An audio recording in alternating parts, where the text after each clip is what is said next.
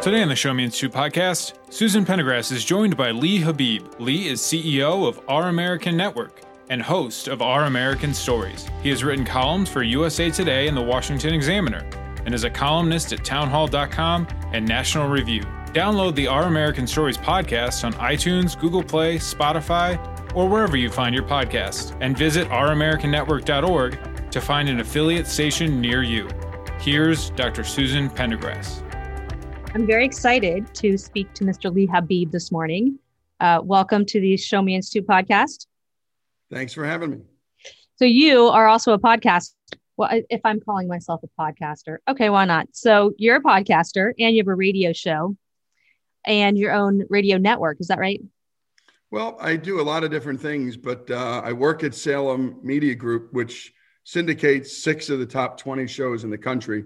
Wow. And that would be Dennis, Dennis Prager, Hugh Hewitt, Larry Elder, Eric Metaxas, a great Christian broadcaster, uh, deep thinker, a great writer. And we also own a lot of intellectual property there. But I also run a nonprofit storytelling show that I started about five years ago with, uh, with a small team that now is almost 25 people uh, full time, telling stories every day about the country, about how it started, about the ideas that started it, and ultimately the show has become the fastest growing show in the country. And I've, I've had a lot of big growing shows, but there seems to have been a fundamental need in the country for dialing down the politics and trying to have understanding about, well, who are we? Right. Where did we come from? What is intellectual property? I mean, you can say what it is, but if you tell a story about what it is and who Ben Franklin was and sure. why intellectual property interested him, because he had this thing called Paul Poor Richard's Almanac, and he didn't want someone to steal it from him. So these ideas of property rights that we throw around and, and free enterprise and capitalism and, and, and, and all the economic theories that we deploy um, in policy are, are going over the heads of ordinary people. You say so, we, you mean like the conservative right? You say we have a storytelling deficit? Yeah, I think we do. I mean, I think what the, the left does so well is they have both think tanks and activist groups, and that's good. I mean, I'm glad they have them. Uh, the competition of ideas makes us all better. That's this right. is what makes the country great. There's always been, from its founding, people disagreeing and arguing mm-hmm. about big things, um, and arguing in a way that we weren't shooting each other. And and this is a remarkable thing that we should all be grateful for in our country. And I think sure. too often we're not. Um, but yeah, the the our side tends to invest in think tanks, and that's great because that's the ideas that get to the policymakers that change the world. And then we also invested in our political space with political spending for our candidates. But we have spent very little, invested almost nothing in converting some of the policy uh, battles into stories. And moreover, telling the story of the story of free enterprise. I mean, how, how do you not tell the story of free enterprise without telling Henry Ford's story? Sure. You tell the story, people understand free enterprise. You don't even have to say the words free or enterprise. So uh, that's right. Uh, my background is mostly, or my career mostly has been in education policy and specifically school choice. And because this is just my my perspective, because um, school choice is sort of the exception, not the rule, and that we've had a big system of public education run by sort of a, a very powerful group of people. I've always taken this approach. I'm trying to stop, and you're you're going to help me with this, but I've always taken this approach like I've got to give evidence.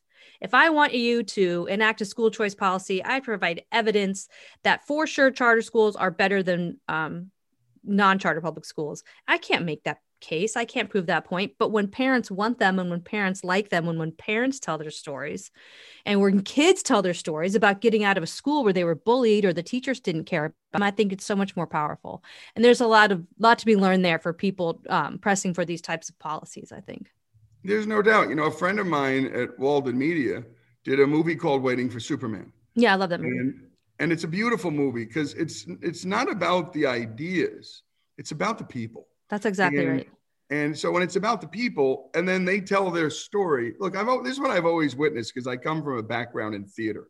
And mm. when, when you're telling your story, no one says stop. That's not true. Right? Because it's right. your story. And sure. if I choose to go to a restaurant every day, one can only presume that I like that restaurant. And so if we let that lady, mom, that single mom or that family, that that working class family say, here's why we send our kids to the Catholic school and we're not Catholic because mm-hmm. our kids doing better there. And we wish. And it may have nothing to do with the test score, right? Nothing to do it's with like, the test score. It's how the right. principal looks me in the eye and talks to me when I walk in the door and how my child feels when they go in the morning. And I know this is all true, but I, I just think that uh, in the supporters of school choice side, we could do a better job of getting stories out there because that's what all that's all that really matters. In the end, if, if we don't connect our policy fights to stories, um, we're going to struggle. Um, and, and we're going to struggle dearly because it's going to look like we care about the ideas more than the people. Yeah. And then how do you get your stories? The then I always ask, who are the elites then? If we're for a policy, but not really concerned about getting down into the ground and meeting the people who've benefited from this or are victims of the policy. Because look, there are real life victims in these stories, sure, and there are real life heroes in these stories. And that's the other part of storytelling. You know, Eva Moskowitz, we did a story about her. She's a the Success Academy in New York. Um, th- these stories exist. You know, what, what got built in the Harlem Children's Zone by Geoffrey Canada, by that's one right. man who's, by the way, not a conservative. He's a nope. liberal. That's this right. is not, a, and that's what we got to get out of the. I find that we're in these boxes. We then restrict our ability to connect. That's and, right. And I don't. I just if we're for the idea that a middle class parent, in the end, the first thing they ask a real estate uh, agent is, "How are the schools?" And if there are good public schools functioning, and my goodness, my dad was a superintendent of a highly functional public school. Nobody, the only kids who opted out of that were kids who had to go to military school because they yeah. just couldn't conform. That right. so the, the, the, question isn't are there good public schools or bad. The question isn't just are the unions strong or not. They sure. are, um, but some many public schools work, and they just do. And many parents, even conservative parents, choose to send their kids there, even though they lean left. Um, because we can and we we want our kids to hear different opinions but for the kids in inner cities the people with their structural lack of choice um, i think these are our very best stories because right. there's no choice all we're doing is coming in and saying hey let these folks have the same choice all of us exercise and one cool thing is that some of the the longest running and biggest um, successful charter school networks like KIPP, they have tens of thousands, they have hundreds of thousands of alumni now who are out there telling their story that if it weren't for my parents choose being able to choose that school, I wouldn't be a college graduate right now. So I think we're developing some lore around school choice that didn't exist 20 years ago, which is great. But um, I, I'm curious to know how do you find your stories or how do you decide what you're going to talk about on your show? Well, that's a good question. What we the first thing we want to do is we want to make sure that people are listening. The, the yeah. key to speaking is if, if, you know Al Pacino, if you ever ever, cha- ever have the chance, Al Pacino was the first person to ever be interviewed by James Lipton on the Bravo channel. Those great conversations. And he, did Al Pacino first because Al Pacino, as good as he was, was continually in acting school. And he happens yeah. to be the president of the Actors Studio. Oh, Go wow. figure, right? Because yeah. he's always learning about listening. Because really, what great actors do, and this is hard to imagine, is they're incredible listeners. Hmm. Incredible listeners. Because they've got to listen to that line coming at them as if they heard it for the first time. Right. And then react to it naturally as opposed to having a preconditioned response. So, you know, this this thing uh, called listening means I got to get listeners. And so, well, what are they going to be attracted to? Well, stories that I, they understand but might not know the rest of. So we started by picking people who were in the lore that people might have known about from Abraham Lincoln to Thomas Jefferson to Ben Franklin, but also Arnold Palmer or or let's take uh, Dolly Parton because she Love her story.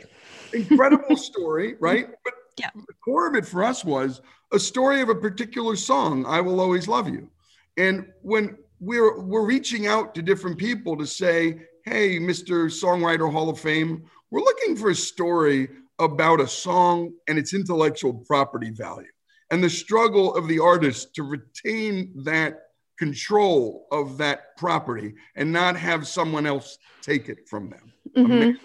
or a company whatever and dolly wrote this song i will always love you uh, on the porter Wagoner show as a way to say goodbye to him because the contract was over and right. she wrote it and quickly elvis presley understood how good the song was and he tried to move in with colonel tom parker perform, but also own it. Mm-hmm. Dolly said, You're not owning my song. Well, about 15, 20 years later, Whitney Houston records it tens of millions of dollars earned by Dolly Parton. And in the miracle of free enterprise, a black gospel singing a girl, a black gospel singing girl who grew up in Newark, works and collaborates with a girl who grew up in the Smoky Mountains with nothing. Right. And, and she she interprets Dolly's song better, as Dolly said, than I could have ever. And this is again the beauty of free enterprise, intellectual property, but it's told through a story that we all know, but we didn't know. Is that a story that's on your podcast? It is. It is. I just watched a documentary about Dolly, and she's no fool. She's an astute businesswoman. Wickedly good businesswoman. Worth, by the way, her net worth is over five hundred million dollars. Oh my goodness. Yeah. So, um, what's the name of the podcast? It's called Our American Stories. Okay. And we, and we like to see ourselves as sort of an alternative to NPR. They do a okay. lot of storytelling there, but it's more city and suburban and and and by the way, we do city stories too, but yeah. we just do it more from a perspective of less ideology. You know, we're not doing global warming every minute or immigration mm-hmm. every minute or the hot button issues. We're not a political show. We want okay. to tell people what Henry Ford did. Um, how did he lower the price of cars and raise wages? Who is he? Where was he from? What was his burning ambition? What why was he going after? What quest was he on? It wasn't for money.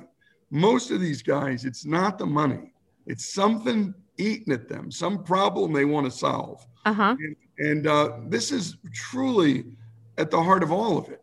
And they want to fix something that somebody thought wasn't fixable. They want to create something somebody thought couldn't be created. And most of the time, our favorite is the Wright brothers. They're oh, yeah. doing something alone that all the governments of the world were trying to get to flight. And these two bicycle mechanics are goofing off in Kitty Hawk. So incredible. And they're not doing it for the money, right? They're doing it for the adventure. They're doing it because they're doing it, right? They're doing right. it. They want to figure it out and they want to be first. Um, they, by the way, they never really monetized it. A lot of inventors don't monetize their invention. It's the innovator and the entrepreneur who takes that invention and it, popularizes it uh, what I think is so interesting about that is that was what 1904, 1905, and within 10 years we're in a war using airplanes. I mean, that technology just went once they figured it out, yep. exploded so quickly. Yep. But it does take somebody. What their story is about, and David McCullough helped us with that story, is the, the world and all the top engineers were working on the problem of power. How to thrust this piece uh, of, of equipment up into the air so it could glide. But the Wright brothers, because they were bicycle mechanics, and by the way, this is in a day when bicycles were a real serious form of transportation, and sure. they were the best. They weren't mere bicycle mechanics. Dayton was the Silicon Valley of its day. Bicycles were the transportation. And they had wind tunnels in Dayton, and they knew that the problem of flight was solving the, pri- the problem of balance. So wow. they were working on a different problem, and that's how they solved it. And so walking, and by the way, they went through many crashes. That's why they were in Kitty Hawk. You crash, you're on the on this soft, sort of really soft sand. Moreover, there's right. wind tunnels. If you've ever been to Kitty Hawk, there are these dunes. And then the wind just sort of wisps through the dunes. Always. so, so it, it's so fascinating. And a couple of guys from Dayton spend their falls and and and and by the way, the, the locals were looking at these crazy people in the dunes trying to get something airborne and getting eaten alive by mosquitoes and thinking, yeah. what crazy people. And those are a lot of times our entrepreneurs.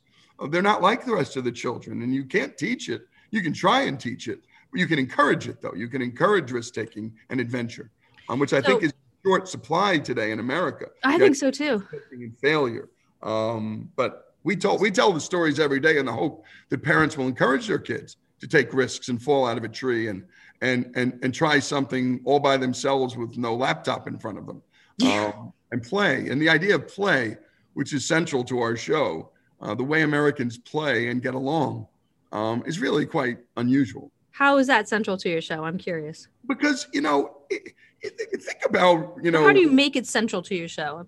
Because it's central to American life. It is. So we, we want to find stories about what Tocqueville observed when he came here I mean, what did Tocqueville, Tocqueville really discover about America in his quest to study prisons? It was, my goodness, these people have associations for everything, and they get together and they just do stuff, and it's not centralized. It just comes from this joy of of, of communion and problem solving, and most important, just fun. He saw how much fun Americans had. We like to mm-hmm. party. We love love to drink apple cider. We love to motors and race each other. We we are constantly playing. It's why sports are so central to our life because it's it's play in the end. Right. And uh, so that's why we make it central to the show. Risk, adventure, courage, play, love, compassion, generosity, because these are central to the American experiment and self governance. Without these things, how do we govern ourselves? So you pick a story mm-hmm. and then you research it, or what do you, you find somebody who's an expert? How do you make it happen? Yeah, like we just did one on the uh, on the kazoo museum. The kazoo. I mean, it's an American invention. The kazoo, right? So there's the, a whole museum. There's a whole museum dedicated to kazoos. And by the way, it's next to the company that makes kazoos. Very oh. smart. And uh, it was a wonderful little story about how the kazoo came to be. And and and by the way, it's you. We find these stories because as a show grows, we're in 300 affiliates, two hours a night now. So, and I mean big cities. We're, every we're, night. Every night. So people are listening, and I routinely tell them, if you love the show, send a story that you think people would be interested. So we have this ability from the wisdom of the crowds to say, hey, try this, try that, and we do because our audience is really smart. And I we never talk down to audiences, nor do we talk up to them. We try to just meet them where they live. Um, and is it growing? I, is your oh, audience growing? Well, it, it, it went from one affiliate, one station five years ago to we're now at 312. Um, so we're actually the fastest growing show in all of syndicated radio right now. Um, and I think it's in large measure because people, you know, Ronald Reagan once said people want to love where they're from. and if you don't know where you were, you'll never know where you're going. and this is where story connects that all. And this has been, I actually think, I don't even think it's a mistake or a misallocation of capital. In other words, we spent really plenty of money on the think tanks, which we should. Sure. We spent plenty of money on the politicians, which we should. But for some reason, we never really thought the story was important. Oh, it's emotional. It's just a story. Who cares about stories? Uh, but but that's malpractice. It's an actual, it's actual um, intellectual malpractice because yeah. And I think people, people really like podcasts and documentaries now, and I love stories. So I think you're at a, a nice moment in time where people are interested in these long form. You know, we're not really reading magazines and things like that. So I love to dig in on a story. Um, Yep. Especially human interest, entrepreneurship. I mean, they, those are all just so fat that I do like listening to how I built this, which is an NPR storytelling, but you know, Very, it's fascinating to me. Yep. And that's uh, you know, you know, so we'll have a story about, you know, we, we just did one recently about Abraham Lincoln and the Gettysburg Address and why he went to Gettysburg in November and not July. I mean, the battle was fought in July. Why why did he wait till November? Well, we learned that it took six months, five months to bury the bodies. Oh my gosh. 9,000 bodies. Oh then all the horses and all the donkeys and all the animals. And then he went in November because the place wasn't going to stink of death. Oh and my gosh. People say to me, these are the hardest political times. I go, oh, please. Get out more often. Right now, you can get ghosted or canceled. Um, then you got killed by a bayonet or shrapnel. 600,000 right. guys die. And our country was fighting over an idea the word all in all men created equally. And, and, and Lincoln continually honed in on that word all. Like, mm-hmm. does that mean what it means or not? Mm-hmm. And mm-hmm. what a mm-hmm. serious thing that half of America and the other half fought and that white, many white, mostly it's white Christians that really did this battling, by the way, in Michigan and Pennsylvania. It was at where did the abolition movement come from, right? Who was building that underground railroad? It wasn't just anybody, right? It was people with a deep faith connection. So we often write about that too. It's misapprehended the pivotal role that faith, people's faith have played in the formation of this country. So we don't treat that as some stepchild issue. Mm-hmm. Um, it's as important as economics because Adam Smith wrote two books. He wrote the theory of moral, theory of moral sentiments and the wealth of nations. And he knew that without a moral people, well, how do we self govern? How do we self govern? Um, right. and, and these are important questions. So we try to integrate all this stuff. A lot of quick, good questions coming at us, but we also like to look at famous people and then really investigate what don't people know or famous stories and say, what's the rest? So much. and there's so much. It's an it's now an endless reserve, and our biggest problem is the stories we want to get to that we don't have the time to get to. Yeah, it's um, our schools don't do the very best job of teaching history, and I think no. it's one of the most interesting subjects. And of course, you're just risking that you'll repeat the mistakes of people before you if you don't learn them, right? So, I just think, uh, I, you know, it's a shame. Like uh, on national assessments and whatnot, we do not do very well in history, and it's declining. And it's such an important thing, I think, to learn. It is, and and you know, what one of the problems we were trying to solve for was precisely that. I always pictured a parent she's taking an eight-hour drive and they got the kids in the back seat. And do they really want to listen to a history lesson? I mean, once yeah. you say I have to learn, my something in my brain switches off because it feels like compulsion. All right, right, now shut up and listen. I'm going to teach you what you need to know, as opposed to discovery, uh, as opposed to, and this is what's beautiful about a story is, you know, human beings are hardwired to learn through the narrative form. And, and by the way, they remember things when it's organized in a narrative form. Um, they don't remember arguments and debates just a month, not a month later. You ask them four hours later what they learned, and they're not sure. Right. But if you tell a story, and look, the most important book ever written, whether you're a Christian or a Jew or a Muslim, but the biggest book of all time, the bestseller of all time, is not John Grisham. It's the Bible. Sure. And and and its stories, Cain and Abel, that story of betrayal is a story that every two brothers know when a father gives one a, a, reward and doesn't give the other. And if the brother doesn't kill the brother, he might punch the brother. And every brother, every friend knows the stories and the characters in the Bible on some level, whether they're Christians or not, is right, immaterial. Right. Um, and, and so this is how deeply I've always connected to story. And then when I went to the University of Virginia Law School, I loved the way law was able to use story because it is a story. Here's litigant A, here's litigant B. What's your story? What's your story? Right. There's a collision of stories, and there's a winner and a loser. So law it lends itself beautifully to story, and we've been doing a lot of the Institute for Justice's stories because nice. they're really great liberty stories. A hair mm-hmm. braider in Mississippi who mm-hmm. one day discovers she has to pay licensing fees that she never had to pay before and go to braiding school after braiding hair for 25 years. And the single mother in Montana who wants to send her. Montana. and by the way, thanks to the great work of the local state think tank, um, she had a place to go. They took her to the state legislature where she told her story. That mm-hmm. went on to the TV stations. Pretty soon, the state legislature was getting hammered with phone calls. Right. Free the hair braider. Yeah. Free the hair braider. Right. And all of a sudden, the licensing requirements went away and she was able to braid hair. That's yeah. our way, I think, of telling the story of how incumbents, big businesses, will using government favor will punish the entrant or punish the small person, the little gal, the little guy. And That's these surprising. are stories that are natural winners for people who love free enterprise and free markets. Yeah, I saw uh, a great video on um, equine massage therapists. So uh, massage therapist for horses. Mm-hmm. You can pet a horse, but you can't massage a horse without right. a license. Right. So, you know, I saw a really good story on that. So I'm just curious to know you sound extremely upbeat and you certainly probably find yourself talking a lot every day. Um, how do you are how do you feel about the future of this country? Are you optimistic? Oh, I, am people who aren't optimistic about this country should go. I had visit. a guess you were going to say yes, but yeah, I was just curious. I'll, I'll, tell you an thing that my grandparents did because it was a beautiful gift they gave.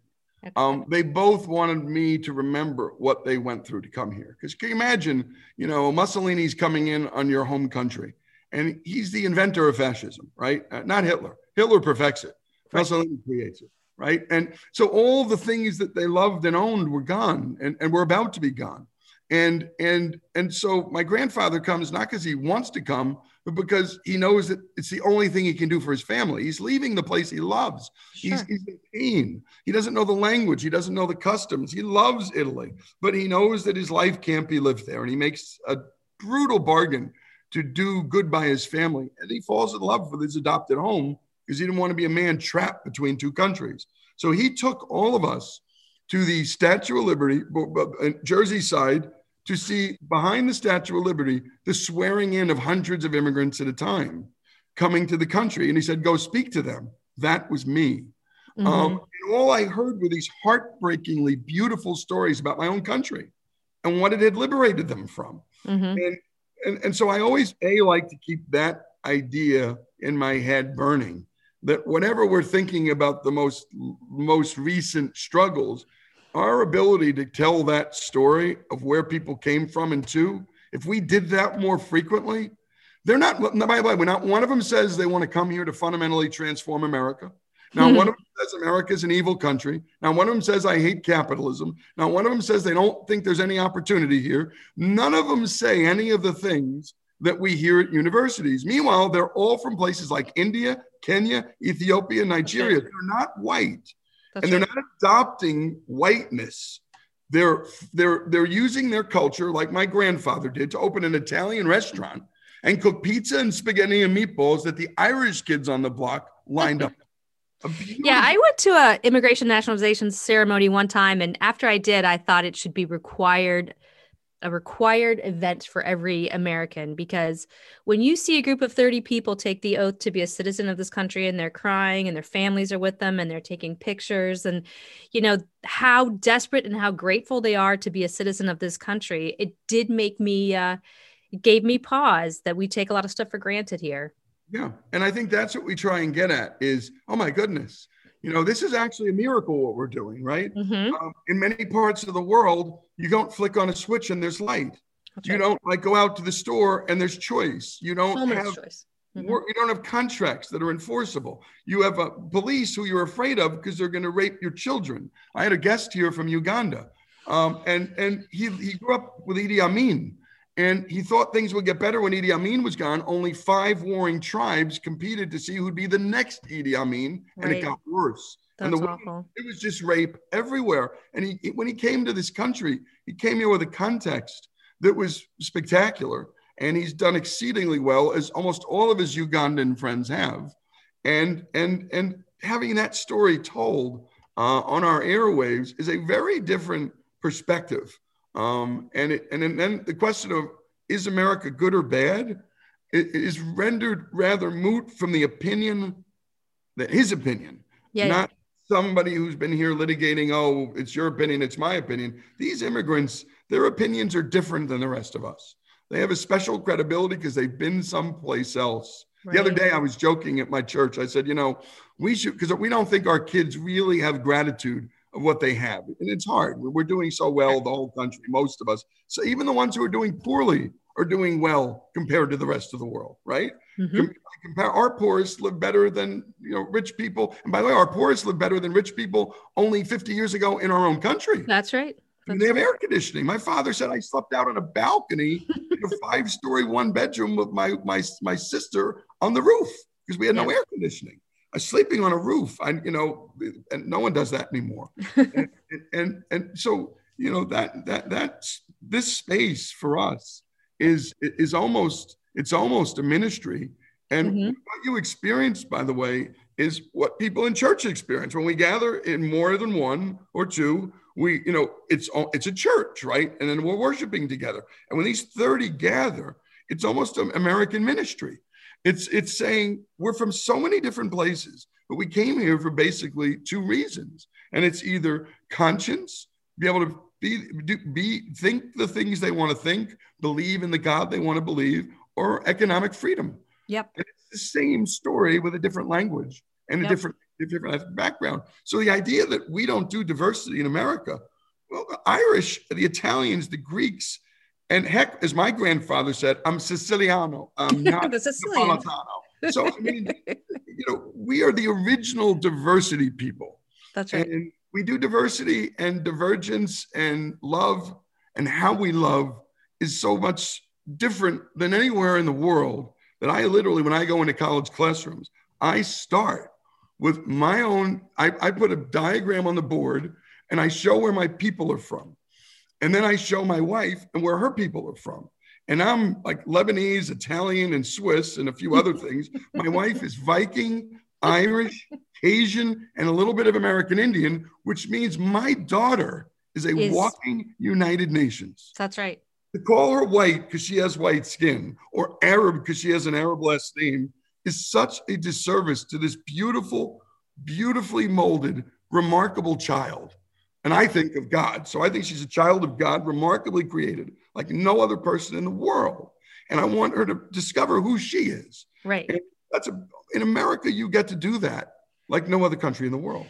Yeah, I will say, like, um, as a from the point of view of a researcher, um, the Census Bureau now lets people pick two or more races. You don't have to say what they are. You can just pick two or more. It's one of the fastest growing groups uh, dem- demographically because people want to honor both sides of their, like both of their parents, all of their grandparents, and now you can just say two or more races. And uh, I think that's a nice thing that we that people can now do. You don't have to. Well, in the classroom, when I ask this question, then I go to the kids it's like I'm never, it's never under eight races. Yeah, right. And then I asked them, well, why do you identify with one more than another? Is it to get ahead? Yeah, maybe because you get cultural superiority from it, or you feel more in tune with it. And I, I don't have the answer. I ask. Uh, there's a series of yeah, questions, yeah. and I sometimes get an answer that's not my question, but it's a wonderful conversation. I said, "So, does anybody think this country has a diversity problem?" yeah, well, I hope, you know, I hope that there's more media out there like yours and more that we can consume because, you know, I think there's a lot of negative. I think there's a lot of, um, you know, I want to stay off of Twitter and stay away from some of the very vitriolic stuff that's out there. And I like to hear good, positive stories. And so I'm glad that you're you're putting them out there. Well, you know, you know, I, I you know, for all of us who are, you know, listening, I would urge everyone to listen to Ronald Reagan's farewell address because he addresses this thing. Now, imagine when Reagan comes to office. The Republican Party in the 70s had just, just gone through Watergate, a shaming thing. We were in the minority in the House of Representatives by right. what, 100. Right. Um, people thought the Republican Party was dead. Jimmy Carter wins in 76. We have embargoes on oil, the yeah. Iranian hostage crisis, 16% interest rates. You can't buy a house. It's impossible if you're young. And in comes this guy with a smile and a story about his country. And I think our side has got to remember that ebullience and, and, and happiness is essential as we go out into the public space. Yeah. And joy and love. It, it's necessary. If we complain and we uh, and everything's terrible and the world's coming to an end, I go, oh my goodness, I would have loved to have been with you in, let's say, the Battle of Bastogne, right? I, I, for my life, I find it my my own people, lots of conservatives, we've gone to this sort of whining position. Yeah. And, and we're victors, right? And free markets work here better than anywhere else. And we want to preserve that. And we want to encourage others to know about it. But a smile attached to that story with examples of, of, of and, and as often as possible, bringing that person up. And if I were a politician, I would barely speak. I'd say, I want to talk to you about some of my constituents. No, actually, Here's the microphone. Meet Marcia Taylor. We did a story about this lady, 16 years old. Um, she mar- gets married because she gets pregnant to a 19 year old. This is not a good formula for success. And she grew up poor. Her father died.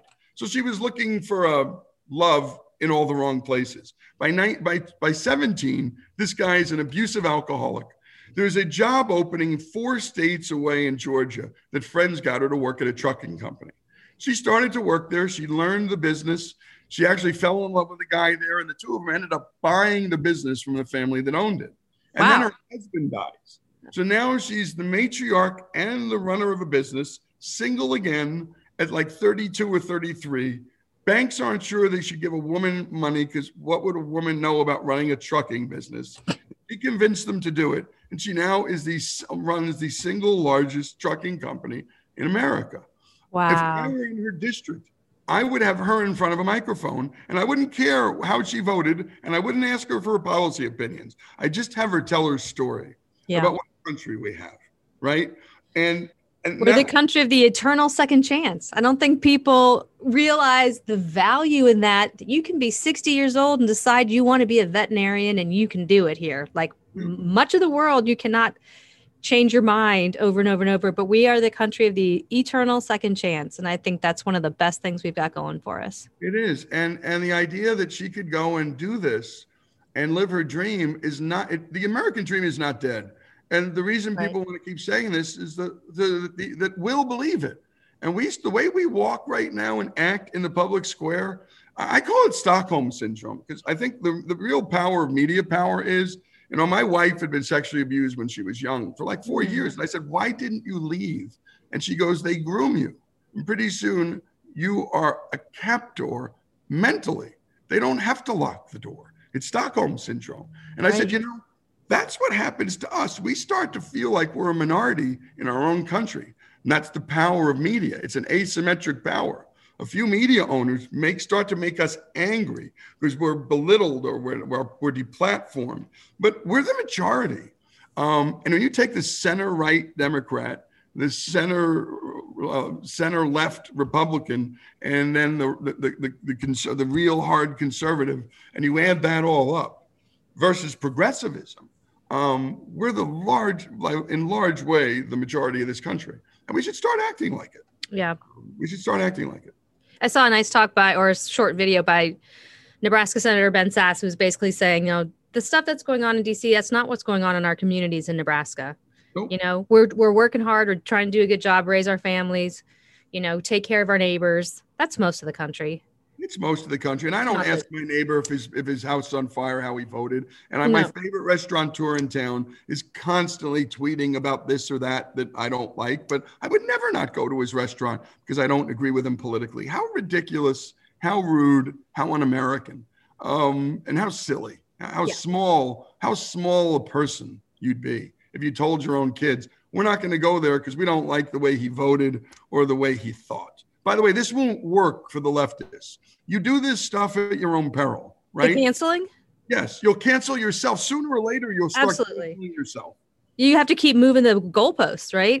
Exactly. You you have to start canceling for less and less offenses, and Yeah. all of a sudden it's like, uh, you know, that It's person over. had a nativity set canceled. Like next thing you know, you're canceling everybody.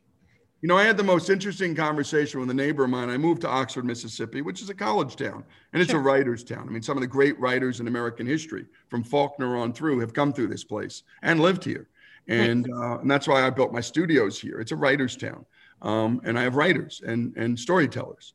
And I was walking with this grand dean of the English department, who, and I was an English major and a Russian lit minor. And I did some poli sci on the side, reading the Federalist Papers and all that, because I felt that was uh, political literature. It was Yeah. incredible. I mean, it's, it's the greatest. Well written stuff. It's Good amazing stuff. great stuff about the human mind and the human soul. It's about human beings, the Federalist Papers, and how we organize. So, but but I'm reading all these great books and compelled to do Shakespeare and love it because it was beautiful. And and he was telling me the story of how somewhere around the 1990s, the the the English department, which was really big, started to get smaller because the literature started to be political. And the more Mm. political the literature gets, the less universal it is. Mhm. Shakespeare's not writing to, he's white and he comes from the 16th, 17th century, but he's not writing about those things. His stories are, are produced in China. Their stories are produced everywhere because they're universal. That's interesting. They're, Othello could be played by a white person or a black person. He's a man trying to do good, but he has an Achilles heel. Iago knows what it is, and it's his pride, and he gets to him, and that's all of us. We're Yeah. all one step away from ruining our own lives, all of us. Um, Yeah. And, and so once it becomes read anti-racism, which by the way, I've read this book. I think everyone should read it because 80% of it's good. It's the prescription that's wrong. I agree with the diagnosis of many parts of the problem. There was racism in the country. It was horrible. People should read letters from a Birmingham jail. It was Yeah. terrible what Yeah. parts of this country had to go through. And I can tell you, as an Arab in New Jersey, we were blockbusted moving into a white town. Really. But my parents were like, "Don't worry, they everything will be fine," and it was. there were a few idiots who didn't like us because we were Arab, and my mo- mom said, "Get to know those people." Yeah. Um, so, so in the end, when you re- as you as the English departments got more political, Huh. they started getting smaller. Because what attracted all the people to the English department was not politics; it was beauty, yeah. it was mystery. It was it was something magnificent that that Dostoevsky would transport you to a place that that that, that, that the great writers take you. Anna Anthony Karenina, one of my favorites. Favorite Yeah. novel. Well, these people don't take you anywhere. It's a lecture about what's right and wrong with society. It's a political document Yeah. masquerading as an English document. Yeah. And and so he lamented. So we have to just keep in mind that even in our universities, they may be getting louder, these English majors, but they're getting smaller. And so the kids are studying accounting and they're studying marketing and and they just want to go to the football game and they want to have a date. And I, I love living in a college town oh yeah. because you get the context of things.